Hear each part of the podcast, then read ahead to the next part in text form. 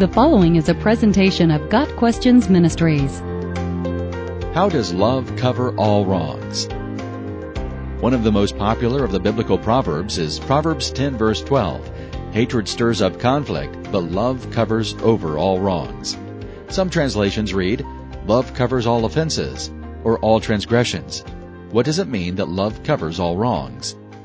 This proverb is an example of antithetical parallelism in Hebrew poetry.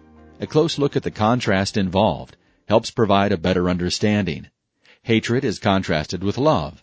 The stirring up is contrasted with a covering over. And conflict is what hatred is promoting, whereas love seeks to make peace by covering all wrongs. To provide an expanded paraphrase, hatred looks for a fight and refuses to smooth things over. But love desires peace between warring parties and will not be involved in provoking dissension.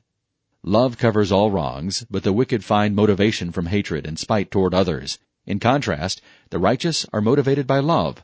Hatred seeks ways to cause trouble, but love looks for ways to forgive. This same proverb is quoted in 1 Peter 4 verse 8.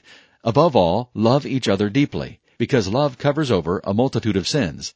In this context, the proverb emphasizes that love is expressed through forgiveness of sins. The idea of love being associated with forgiveness is found frequently in scripture. One important example is found in 1 John 4 verse 10. This is love, not that we loved God, but that He loved us and sent His Son as an atoning sacrifice for our sins. See also John 3:16 and 1 John 3:16.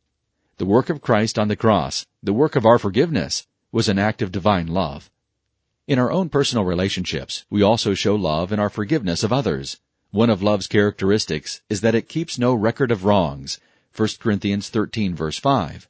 Love has no list of how or how often it has been offended. Love forgives. A related idea from Proverbs 10 verse 12 is the concept of covering sins. This concept is communicated elsewhere in the Old Testament to describe God's forgiveness of sins. For example, Psalm 85 verse 2 reads, You forgave the iniquity of your people and covered all their sins.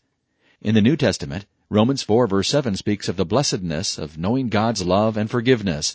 Blessed are those whose transgressions are forgiven, whose sins are covered.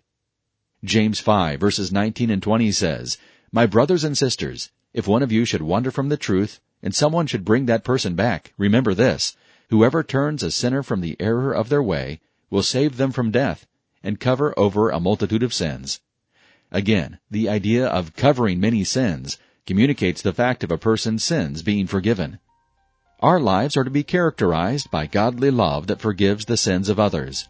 Our extending of forgiveness is motivated by the truth that God has forgiven our sins through Jesus Christ. How many times should we forgive? Up to seven times? That was Peter's question. In Matthew 18 verse 21, Jesus answered, I tell you, not seven times, but seventy-seven times. Verse 22. Where sin increases, grace increases all the more.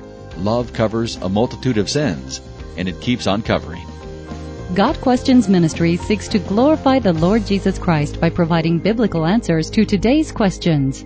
Online at GotQuestions.org.